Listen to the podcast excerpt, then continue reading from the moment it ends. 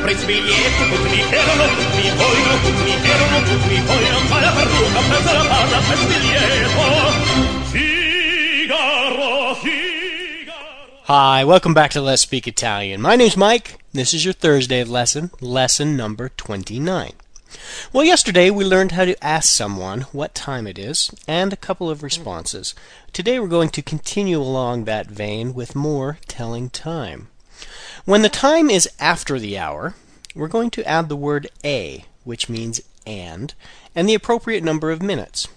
To indicate the half hour, we're going to use the phrase e mezza, which means and half. E mezza.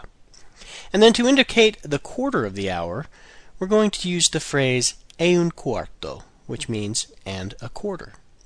So for example, è l'una e venticinque means it's 1 and 25, or 125. È l'una e venticinque. Sono le tre e dieci. It's 3 and 10, or it's 310. Sono le tre e dieci. È l'una e mezza.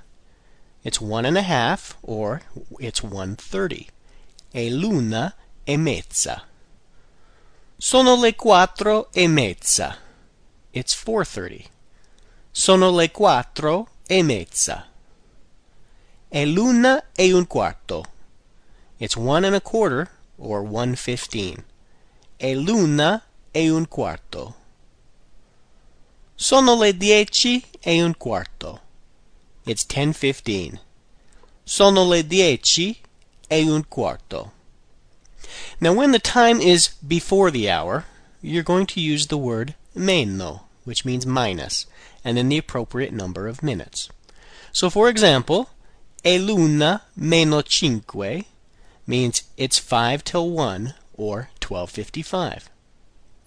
Sono le otto meno venti. It's 20 till 8, or 7.40. Sono le otto meno venti. È l'una meno un quarto. It's 15 till 1, or 12.45.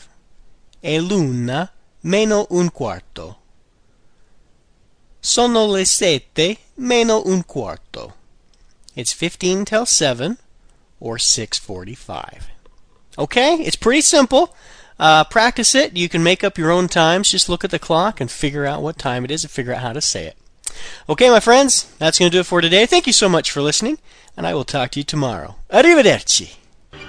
Svegliette, tutti mi erano, tutti mi erano, tutti mi vogliono, fa la parrucca, prendo la palla, fa svegliare.